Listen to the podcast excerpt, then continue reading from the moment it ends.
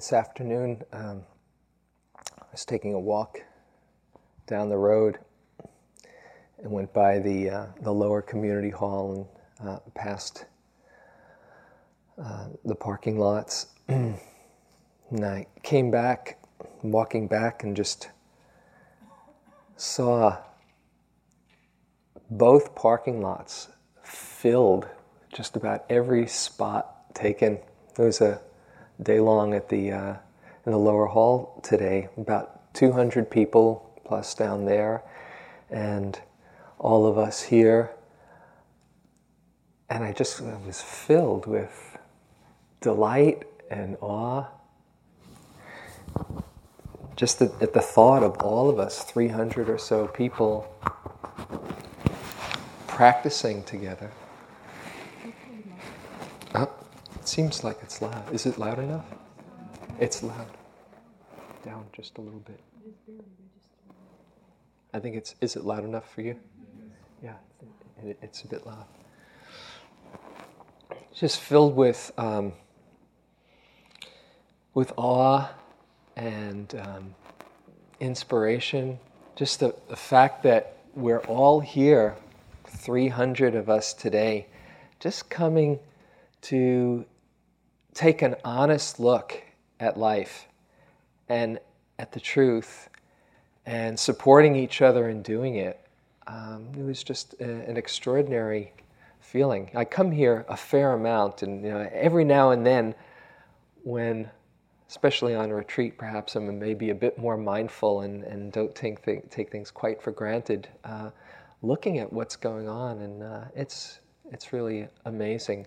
And want to just um, celebrate that moment of, of delight with you and, and how much I appreciate you and all of us uh, being here together. So here we are, just about 24 hours later. A lot can happen in 24 hours, huh? or maybe it seems like nothing's happened in 24 hours, depending upon how you're looking at it. Um, this is a quite amazing process. And when you try to figure out what's happening, it gets very confusing. While you're in the middle of this process, and I know because I've tried many times, you know, what's going on? Am I getting anything out of this retreat, out of this day? What did I get today? Uh, seemed like I just was asleep most of the time well, yeah, I was spacing out a lot when I wasn't asleep, and uh, well, there's a lot of restlessness today too. And, you know, boy, did my body ache. You know, what what could possibly be the benefit of doing what I did today? I don't know if you've had any of those thoughts, but they they sometimes have come to me, especially on the first day of, of practice. So I wanted to talk a bit about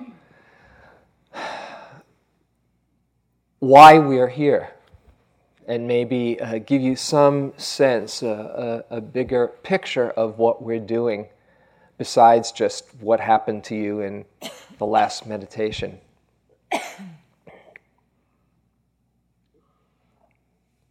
I mentioned uh, to a couple of the groups that I, I, saw, and I'm sure the others who saw Sharda and, and Howie uh, probably heard a little bit of this too it's, it's very common at the beginning to have sleepiness, restlessness, body aches, wandering mind, and real challenges as you're here in this situation where you're being told, okay, sit still now for these next 45 minutes, now walk in this very strange way and now eat this way, and now sleep in this bed that you might not be familiar with. It's almost guaranteed to bring up some um, resistance and some doubt, particularly since the first day or so there's a lot of um, low energy, and when the energy is low, it's uh, that much more challenging to deal with everything that you're seeing. So, if any of those have happened to you, you're right on schedule, doing just fine. That's pointing to one of the lists, which I, I won't go into in detail tonight, of the, um, the difficulties, the hindrances of wanting and aversion and sleepiness and restlessness and doubt, that having a mind and a heart and a body you will be subject to. Sometimes it's comforting to see that all of those things that you're going through are right there listed in the texts. Oh, yeah. I want to share with you another list tonight. Uh, this uh, body of teachings is filled with lists. Um, and it's a, an inspirational list for me that gives a, an overview of how the practice works. And that is um, the list of the five spiritual faculties. The five, I'll just name them so you can get a bigger picture as we go through them, are faith, effort or energy, mindfulness, concentration, and wisdom. And it's, uh, it's such an important list that actually it's listed twice once as the five spiritual faculties, and once again as the five spiritual powers. It's the only list that I know of that's repeated twice the exact same qualities of, of heart and mind. When they are ripened and developed, they become the spiritual powers. One way to look at this um, list of qualities is that of bringing our practice into balance. That faith needs to be balanced with wisdom.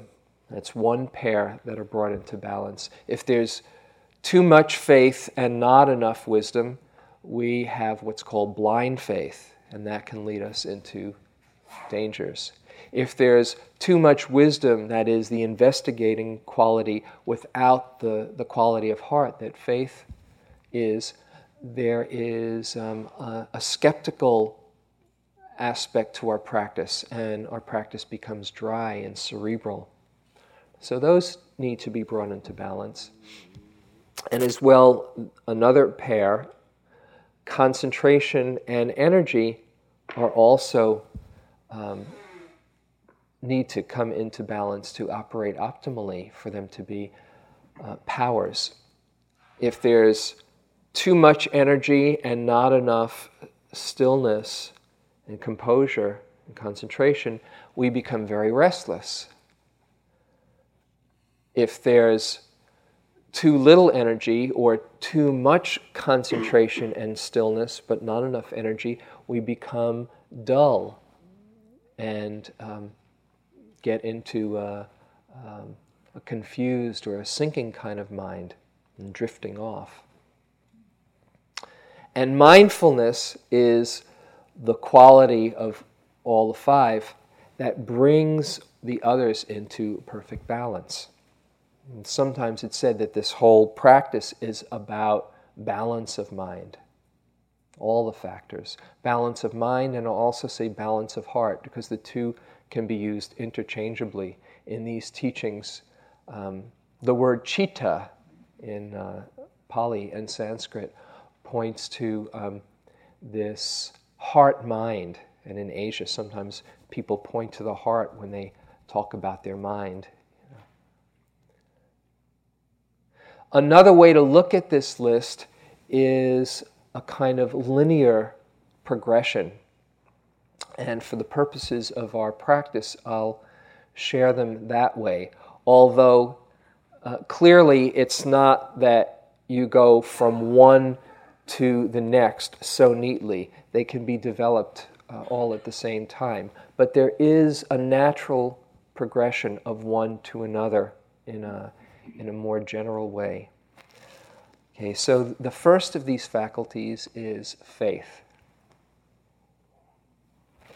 The word in Pali is saddha.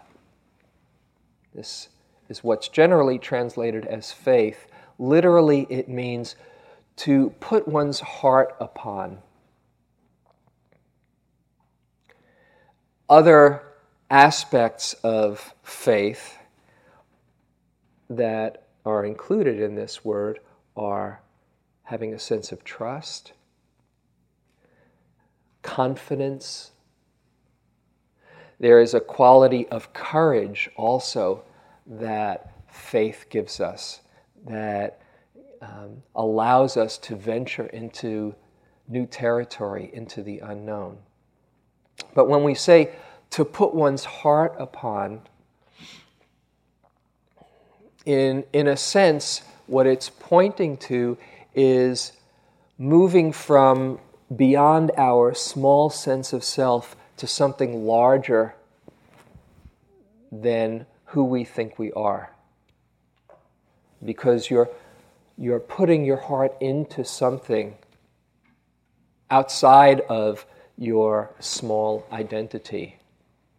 And one could, could say that this points to um, what in the West is often thought of as putting one's faith in a higher power or in God.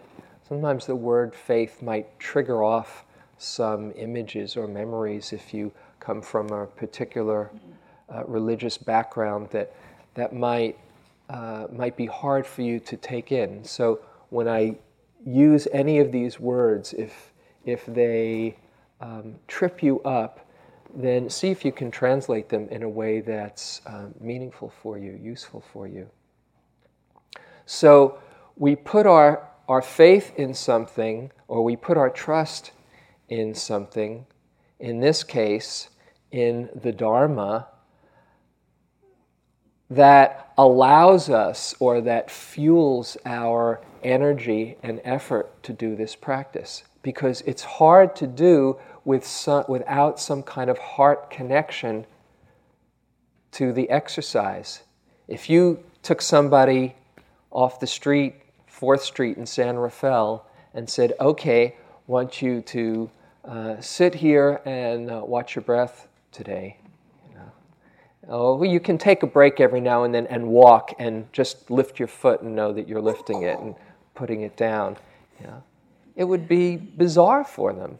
And it would be probably one of the, not only one of the most difficult things to do, but wouldn't make any sense to them. In order to do this strange exercise, you have to have some kind of reason, an internal heart connection to do it. There's a few different ways that we can uh, get faith, or that are traditionally talked of as sources of faith. One is uh, called bright faith, where we become inspired by someone. Have an example of, say, the Buddha, or someone like uh, the Dalai Lama, or perhaps a book that you've read that really moves you, and you say, Yes, there's something here I want to find out for, I want to find out about. Or maybe a friend who you've seen develop over time who says, Hey, there's really something I found I want to share with you. And that's a, a, a very wonderful capacity of the heart to feel so inspired that you see another possibility and, and venture into new territory for me, I remember when I first heard these teachings, and uh, it was in 1974, and I heard Joseph uh, Goldstein talk. And after a few minutes of sizing him up and not being particularly impressed because he didn't fit my image of a you know, guru or meditation teacher, I just started listening to what he had to say and not only heard the words but heard the place that he was coming from and I knew that he knew something that I didn't, that I wanted to know. And when I got that what he was saying is that you don't have to be a slave to your neurotic thought patterns, it was revolutionary. And I believed him, and I just dove in hook, line, and sinker because up until that point I was pretty much resigned that that's, that's how it would be for the rest of my life. And out of my own suffering up to that point, I was deeply motivated because I had a lot of suffering in this mind. Not that I'm completely finished, I've got a lot to go, but to see the possibility was just, um, well, it was life changing, really. Do you remember for you? Whether it was a friend or a book you read or somebody you heard speak. Do you remember what it was? Do you remember that experience? It's very precious. You know, just even now as I'm, I'm talking about it, I, you know, I'm right back there on, in that room saying, wow, maybe there's another way. And that moves us to check it out for ourselves.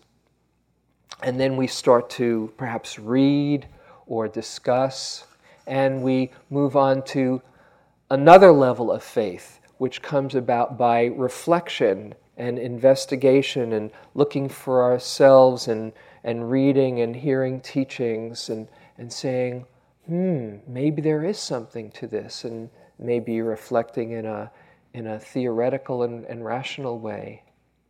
I remember when I came across a line in, in the Buddha's uh, in the Buddha's teachings.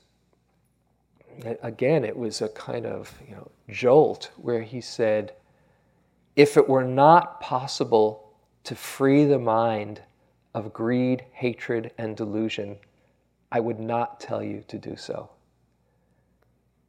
Just very straightforward, but hearing those words and reading those words, there was something that was, I couldn't explain, but I felt the rightness of it. And so, again, be motivated to practice. I want to say before I go to the third level of, of faith that often what is a motivation for practice is our own suffering. This is why the Buddha talked about suffering as the first noble truth. He said, if you understand suffering deeply, you will also understand the possibility of the end of suffering. I was talking with somebody at, uh, at tea time today who was, uh, we were talking about faith, and she was sharing the story of how she got her faith, a, real deep sense of faith, after her heart was just broken from um, a situation that didn't work out with a, in a relationship. And as she was talking, I was reflecting about one of the teachings where, in one list, suffering is the causative factor of faith. Sometimes our heart has to break, and we have to learn to let go of our safe comfort zone to open up to something larger than ourselves. And she said, That was the thing that led me to this deep, unshakable faith. When I wasn't looking outside and I could see, I could feel the rightness and the wholeness, there must be something else than what I was looking for. And it led her to that. And perhaps you've seen in your own life that suffering has led you to investigate for yourself. So that leads to the third faith which is called verified faith. Out of inspiration and out of reflection, one applies the practice for oneself and takes a look. Just what you're doing here today. And it's hard. It really is hard, as I say at the beginning. But precisely because you have to have the intention the sincere intention to look honestly, excuse me, your very struggles become a kind of empowering of your heart. And you see for yourself the truth of things. This is what verified faith is, where it's not something that you read not something that you hear from somebody else, but you see for yourself these truths. You see for yourself that things really do change. Have you seen that? How many thoughts have you had today? God, just boggles the mind to think about. How many moods have you gone through? How many sensations have you had? And you're sitting there in this supposed stillness, looks still on the outside, and there's this whole incredible show, flow of activity that you see is continually changing. And as you see that more and more for yourself, it's not something that you read in a book. It's not something in here. It's something in here. Remember on one retreat where I was filled with doubt. Right? This is just crazy. It was my second retreat. Perhaps maybe some of you could relate to this. This is weird. Everybody around me is just going through the motions. We're all phonies. These guys up in front don't know what they're talking about. They, they're phonies and I just said, Whoa, I tried to do walking meditation and it, I just was like a caged tiger. I, so I said, I've got to just cool out. And I went up to my little uh, cubicle in this, uh, this one retreat center up in Washington, and there looking out uh, out of the picture was uh, Neem Karoli Baba from Ram Dass's books, who kind of makes me, was my real heart connection to practice, to the Dharma looking at me and he makes me laugh sometimes. He says, Hmm, getting freaked out, aren't we? And in a moment, I, I laughed and, uh, you know, just, oh, wow, it's really getting intense there. And as soon as I could laugh at this absurdity that I was in, there was the whole doubt just dispelled. And I had all this renewed confidence for practice. And I couldn't wait to tell my teacher that I'd conquered doubt. But unfortunately, the interview was about uh, eight hours from that moment. And, and in between, from conquering doubt, I was exhilarated, and then I kind of crashed, and then I got confused, and then I got sleepy, and then I was, you know, all over the map. And I went into the interview, and, and he said, uh, so, how's it going? And I said, in, in complete innocence and exasperation, It's always changing. and he said, That's it. You, you got it. And it was, it kind of snuck up from the back. Oh, yeah, it, that's what they're talking about. It is always changing. That kind of verified faith, no one can take away from you. Faith in this sense, is different from hope. Although hope is can be a beautiful quality, and sometimes we, you know, say, "I hope you're doing well," and "I hope things work out." When we're hoping here on the cushion, uh, then, as Seneca says, uh, we we are ruled by fear. We cease to be afraid when we cease to hope, he says, because hope is always accompanied by fear. So that hope has an agenda often attached to it. Faith is a sense, not that everything is going to work out perfectly, but there is a confidence, a trust that the awareness can meet the moment not even trusting in yourself. Will I be able to do this? But just trusting in the awareness that if I meet it with as kind and wise an attitude as I can, that things will reveal themselves, that there's a natural order to, to life, that there's a cause and effect, that there is a karma, a law of karma.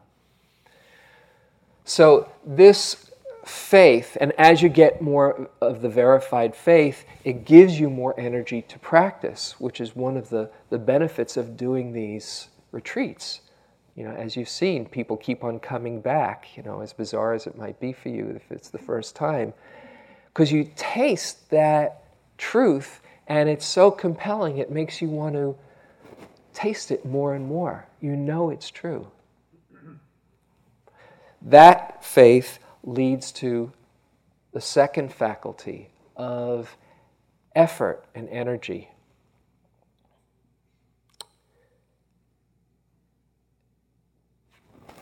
it's simply the effort or the energy to be present for our experience. And effort is, uh, is an issue that is a central issue in practice because we want to do it right. You know, have you seen that in yourself? I want to do this right. You know, I want to be a good meditator, a good yogi. I don't want to, you know, be lazy, but I don't want to kill myself in the process either. How much is right? What should I do? And effort points to this quality of balance that I mentioned at the beginning, because it needs to be a balanced effort. If there's too much effort, we get tight. If there's too lax an effort, nothing happens. We don't see. We get lazy. And then we get confused and doubtful. And the Buddha gave an image to, uh, to one monk who was an overzealous monk who was getting really caught up and, and, and tight and wound up, saying, um, uh, Weren't you a musician before you joined the order? He said, Yes. And he said, Well, what happens when you turn the, the string too tight? Did you get the right pitch? Oh no, it was too high a note. And what happens when you turn it too loose? No, too low. Just the right amount of tension, and we can get the right pitch. And the same way with our practice, just the right amount of effort, of energy, and we can have a clarity, a balance to our practice. So, what that means is not finding the absolute right amount in the middle of the scale and just staying there because we are dynamic processes and our energy changes all the time. So it's checking in and seeing what is needed to bring about a balance. If you start feeling like the walls are closing in, this is a clue that maybe you need a little bit of space. Okay? You know, that claustrophobic feel, or if you're getting uh, getting really uh, agitated and tight, then it's time to just get some space. That's not cheating to get space. And what you might do, even if slow walking is generally uh, what you see around you, is the most skillful thing to do could be to just go for a walk and just relax. I remember on one retreat, I had been going very slowly because I, I, generally like that style. When you're in that gear, it's almost hard to get out of it. And it, this was on a, a longer retreat in, uh, in Massachusetts. Um, and uh, I had been practicing very slowly for, for some time. And it, had, it was working well, but then after about uh, uh oh, two weeks or so, going really slowly, I was just getting tighter and tighter and tighter and tighter. But I thought maybe if I keep on going more slowly and more slowly, you know, that, that'll do it. You know? and it was getting tighter and tighter and tighter. And finally I said, the heck with this. I was trying it for about a week that way. The heck with this. I'm not going to be mindful at all. Okay? And I'm just going to go for a walk, a real walk, like human beings do. And I uh, decided to put on my boots and my uh, uh, my winter clothes. I hadn't been out for uh, for quite some time, and it was snowing in New England. And I tried to to take an unmindful walk. I remember it. This is like 20 years later. It was an amazing experience as I stopped trying to be mindful left, right, left, right, sniffling, hearing, smelling, left, right, left, right, thinking, hearing, thinking, yes, right, left. I couldn't not be mindful. It was amazing. Because what I needed at that moment was to just let go of trying so hard. And the practice had its own momentum of energy. If you find yourself laid back, be careful. If you have a tendency to take it easy, um, I would encourage you to look at the forward edge of effort and you can always pull back. You know, because if you say, well, if I'm mindful, I'm mindful. If I'm not, I'm not, you know, chances are you probably won't be, you know. And so that's the time to reconnect and recommit with what inspired you to come here in the first place. It's all about a balance of effort. One problem that arises with effort is when we evaluate our effort by what our practice seems to be looking like. And we equate effort with the results that we're experiencing. This is dangerous. Oh, gosh, my mind is just everywhere. I must not be doing it right. Or, gosh, you know, I'm so sleepy. What is going on? You know, what am I doing wrong? And we have all these kind of ideas and, and misconceptions about what genuine good practice would look like. And if you went around the room, you'd probably get you know, 90 different images of what a good yogi would look like.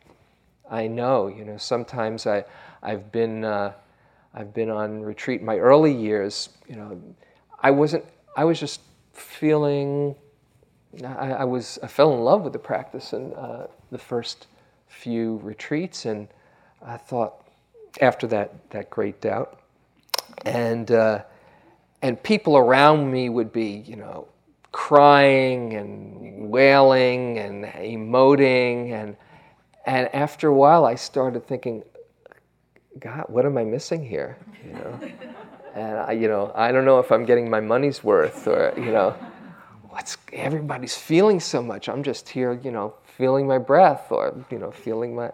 And I, I went to my teacher and saying, you know, hey, uh, I think something's something's a bit off here. You know, and he said, don't go looking for trouble. It'll find you soon enough, which it did, you know. And then I had a whole uh, cycle in practice where there was there were all kinds of memories and uh, a lot of grieving and you know thinking you know God I'm so sloppy now you know just let me get back to the breath everybody around me is so quiet and, you know you know I've spent hours you know tears coming out of me on the cushion and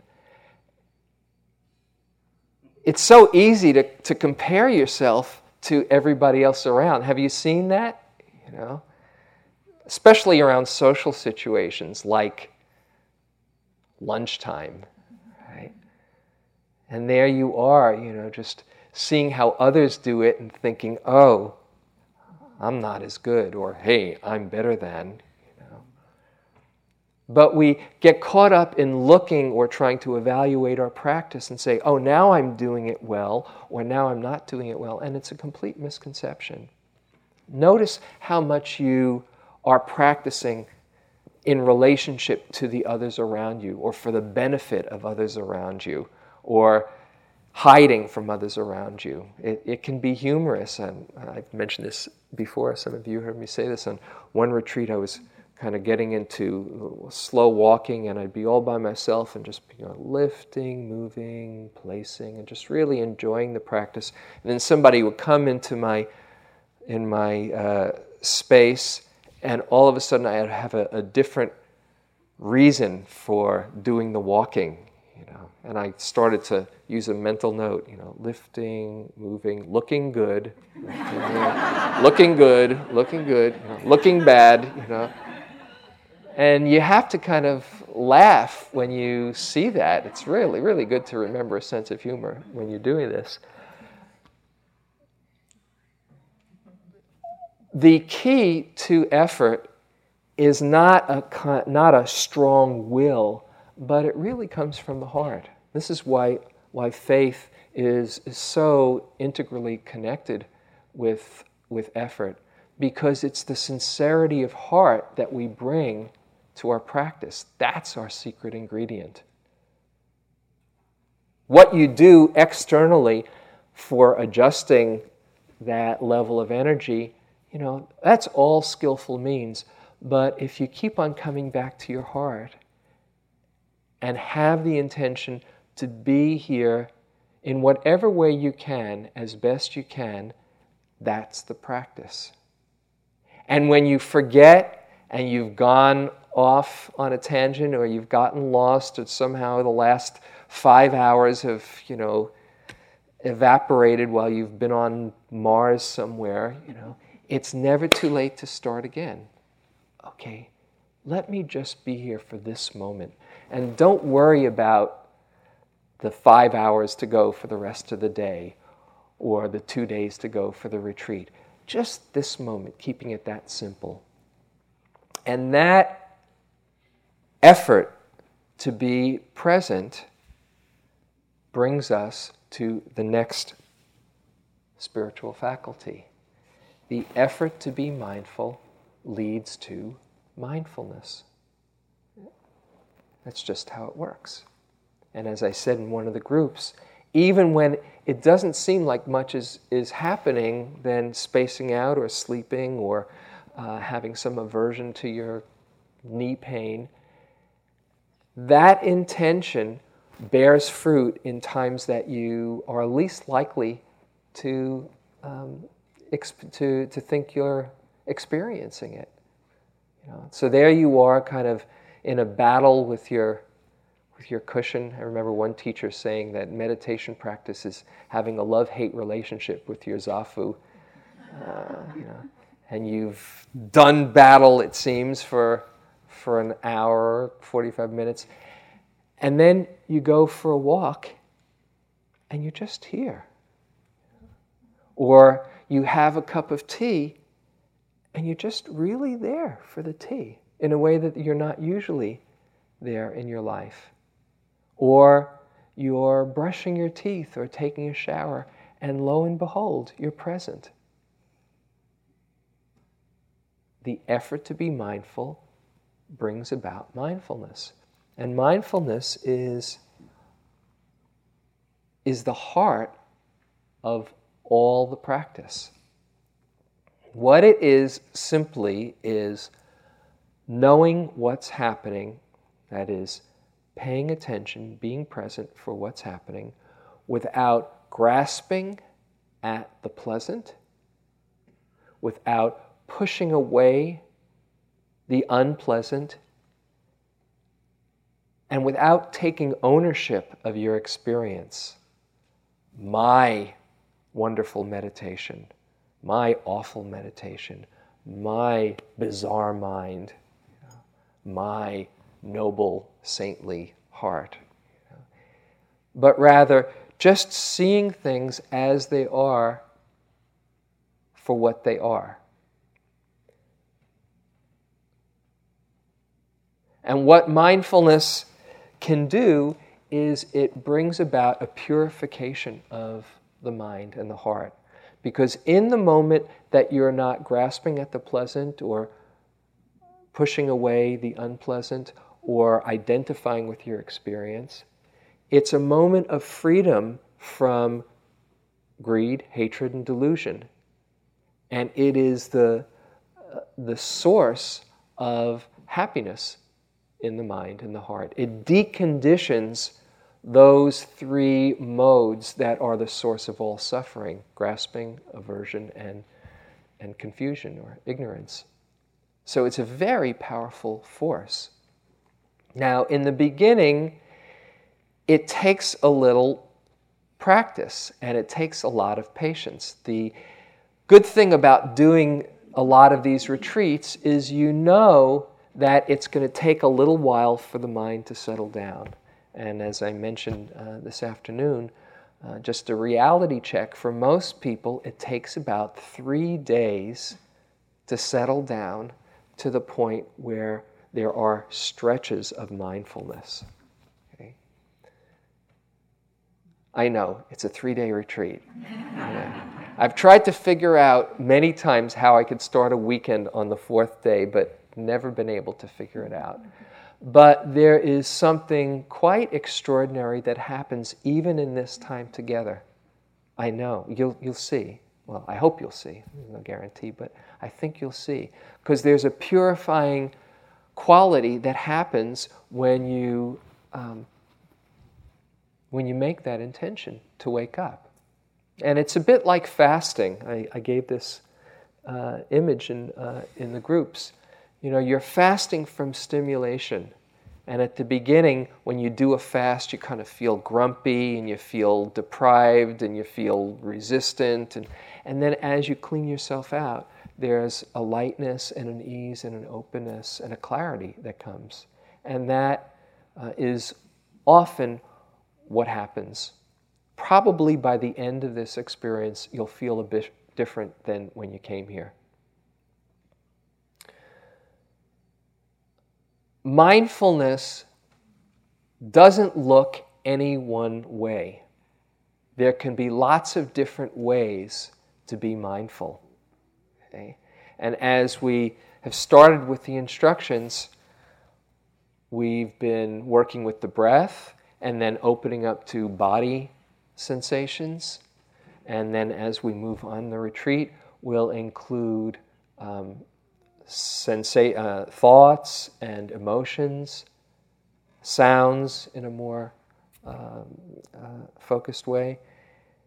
There's nothing outside of the meditation, nothing not worthy of mindfulness. So, not to think that this is about being a good breath watcher. That's a, it's a good trick to have to be able to watch your breath. But that's not all this is. The breath is used as a kind of sharpening stone, as I mentioned uh, this afternoon, so that then you can apply it to all parts of your experience. And sometimes the mindfulness will be very refined and precise. Sometimes it will be much more global. Sometimes you might feel real subtleties in the breath, just the beginning of the in breath, or noticing where the in breath turns to the out breath, or the rising to the falling. Or maybe you'll notice a whole myriad of sensations as you lift your foot and put it back on the ground. And it's wonderful when that happens, but there's a, a trap there that you can easily get caught in. And that is if you happen to open up to that level of refined awareness, you can think that it's about being that way all the time oh, this is real mindfulness. And it's not. It's one kind of mindfulness. You can also be mindful of a storm moving through you. And there you are in complete chaos and have no idea what's happening. And in one moment, if you can put the whole experience into one big package and notice, oh, confusion, that's what's going on. That is a moment of mindfulness that's just as potent and valuable as noticing the hair follicles in your nostrils swaying in the breeze. Uh, and in fact, it would probably be uh, one that will be more helpful in the long run because probably you're more confused in your life than that level of refined awareness. You know? They complement each other, and the times that you can be that focused, wonderful, enjoy them, be inspired by them, but don't hold on to them. And don't think that mindfulness looks only one way, because it doesn't. Mindfulness is leading to more than just seeing the refined sensations. It's really getting to the heart of who we are. It's the doorway to, as the Buddha says, the overcoming of sorrow, lamentation, grief, and the doorway to the deepest freedom. This is uh, Nisargadatta uh, Maharaj who wrote, I am that and talking about meditation. What's the purpose of meditation? And he says, We know the outer world of sensations and actions, but our inner world of thoughts and feelings we know very little. the primary purpose of meditation is to become conscious of and familiar with our inner life. The ultimate purpose is to reach the source of life and consciousness. Incidentally, practice of meditation affects deeply our character. We are slaves to what we do not know. Of what we know, we are masters. Whatever vice or weakness in ourselves, we discover and understand its cause and its workings. We overcome it by the very knowing. The unconscious dissolves when brought into the conscious. So, whatever you happen to see, oh no, there's that in there. This is not bad. This is shining the light of awareness on what was unconscious. And at first, it might be humbling and seem like bad news, but actually, it is a purifying process. Just like in the, uh, in the fairy tales and, uh, in, in mythology, you know, when the, uh, when the hero or the heroine was dealing with a dragon or a demon, when they could find the name of the demon or the dragon, it lost its power over them. And it's the same way with mindfulness. When you see clearly, or when you connect clearly with your fear, or with your sadness, or with your confusion, or with your wanting, all of those things that are hard to look at, the mindfulness shines the light on them, and so you don't have to spend your time running away or hoping to avoid. It's the paradox when you move right towards what is frightening, most of the time it loses its power. But the more you try to run away or push it away, the more power you give it. So mindfulness is extraordinary like that. Mindfulness is not thinking things through. And so I just want to put in a word lest you are of a more cerebral bent. This is not about coming up with the answers. Although it is called insight meditation, and answers do mysteriously and miraculously come, but they usually come, see if this is true for yourself, when you're not trying to think your way through. There's a, a line in the Third Zen Patriarch. It says, um, Stop talking and thinking, and there's nothing you'll not be able to know.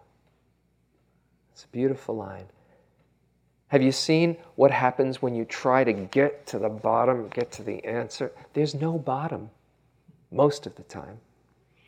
here's a, uh, a passage, a, a, letter that I, I often read on retreats because it's it just says it so beautifully from a woman who was doing her first retreat, having a, a really hard time in her head over and over, trying to think her way through.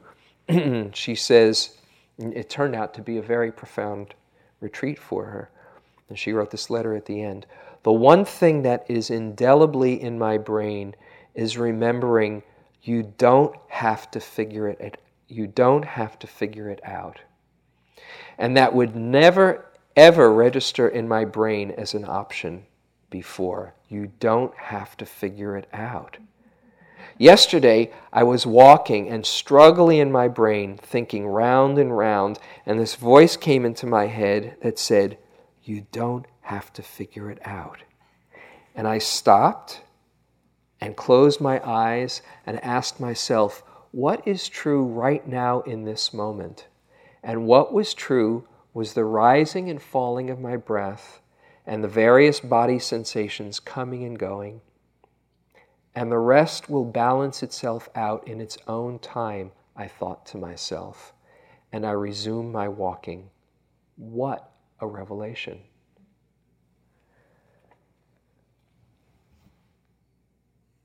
If we can let go of knowing of getting the right answer, then we can see things fresh. And one of the gifts that mindfulness gives us is the refuge that comes from being here in the present moment. Because when we get confused and afraid, we're toppling forward into the future. And there's no sorting that one out. But when we come back to the present moment, oh, what's happening right now? Here is where connection and truth is to be found.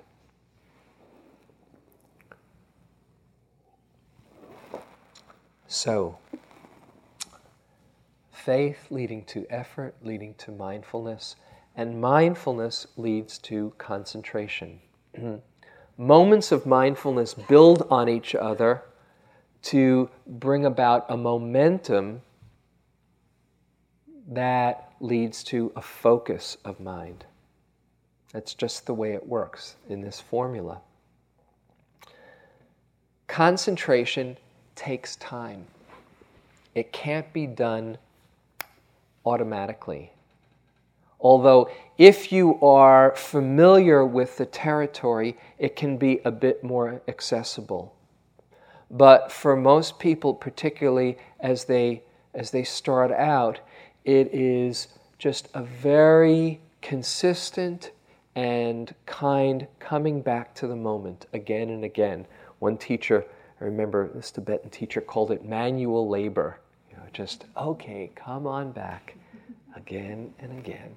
And after a while, you start to know what it's like to be here in the present moment. It becomes a groove that you have uh, created. If you're impatient to get concentrated, I can tell you right now it's not going to work.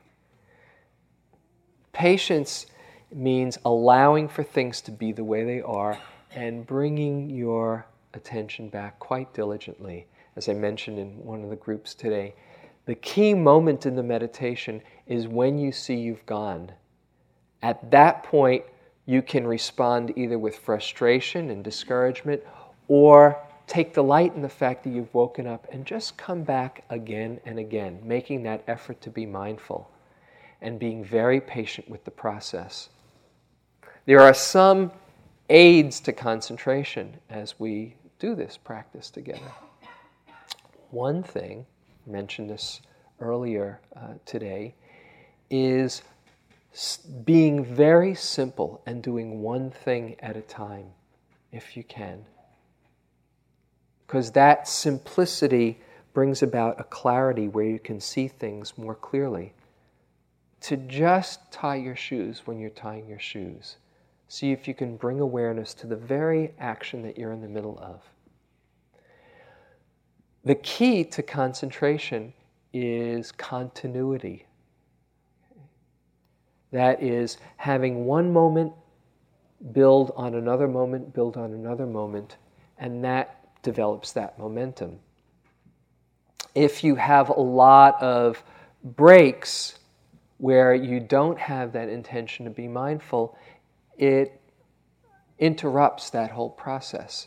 And there's a, an image that I found very helpful of putting a kettle on a stove to boil.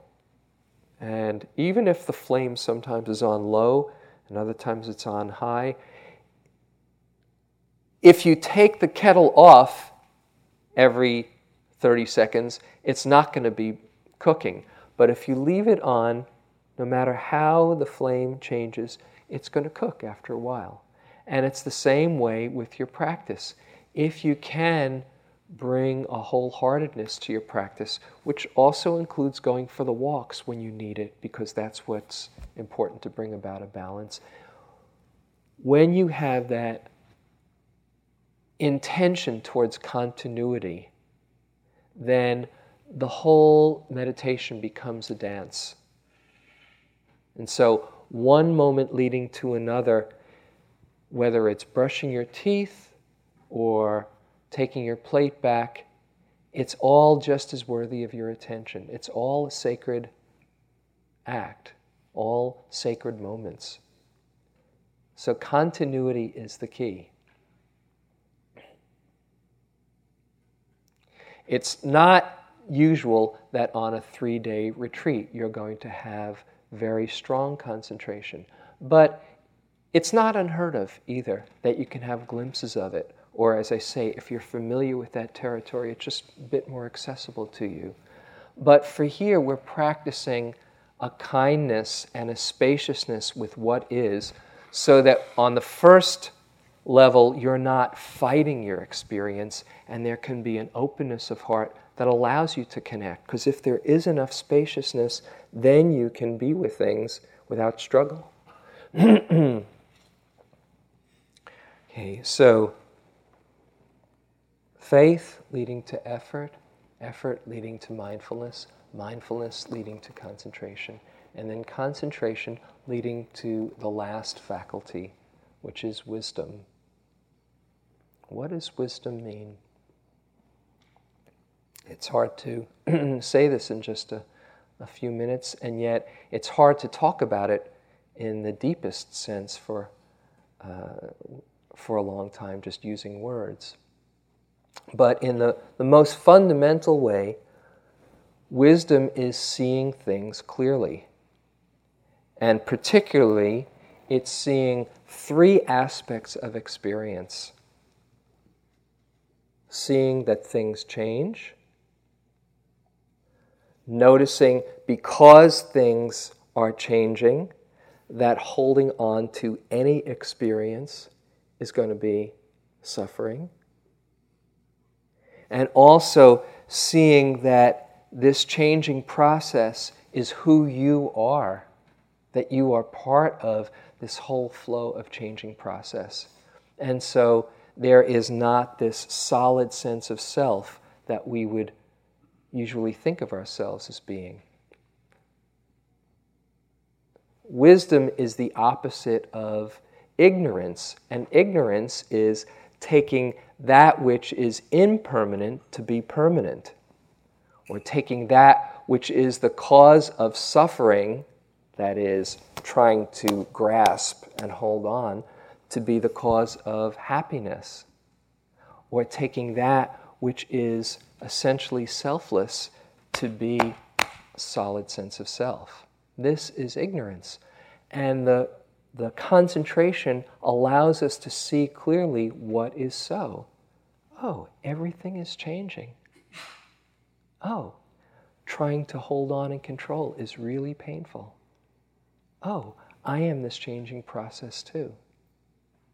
Now, that doesn't negate or deny the fact that there is a relative reality too, that on the one hand, you're not who you think you are, and on the other hand, you are who you think you are. You know, that is, you are different from me, and if I pinch myself, you can't feel it. You know? It's honoring both. There is a relative reality and an absolute reality, but most of us live in the relative reality and take that to be the only one. When we can get to the heart of the matter, we see, we see who we really are. And when we see who we really are, there is an openness and a freedom available to us. This is uh, from Huang Po, one of my favorite passages, teachings of Huang Po, a great Zen master. Your true nature is something never lost to you even in moments of delusion, nor is it gained at the moment of enlightenment. It is the nature of the suchness. This pure mind, the source of everything, shines forever and on all with the brilliance of its own perfection. But most people of the world do not awake to it regarding only that which sees, hears, feels, and knows as mind. Blinded by their own sight, hearing, feeling, and knowing, they do not perceive the spiritual brilliance of the source. If they would only eliminate all conceptual thought in a flash, that source would manifest itself like the sun ascending through the void and illuminating the whole universe without hindrance or bounds. That's who you really are. Sounds pretty good, doesn't it? That's your true nature. And when you see clearly, this is what you discover. So these are the five faculties faith to do this practice, to make the effort, the effort to be mindful, mindfulness leading to uh, composure and concentration, and concentration leading to real wisdom. And this is what freedom is about. So that's what we're doing here and why we're doing it. Every moment of mindfulness counts. Don't underestimate one. Every moment you're planting the seeds for that clarity and freedom.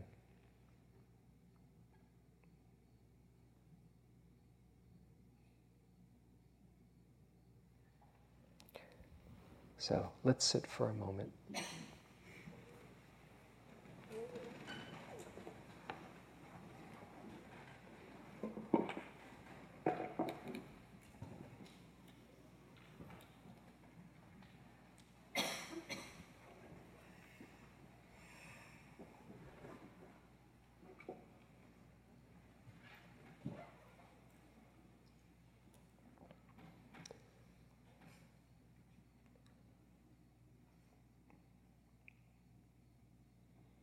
Let go of any trying or straining to make something happen and just let your awareness rest in this moment of life.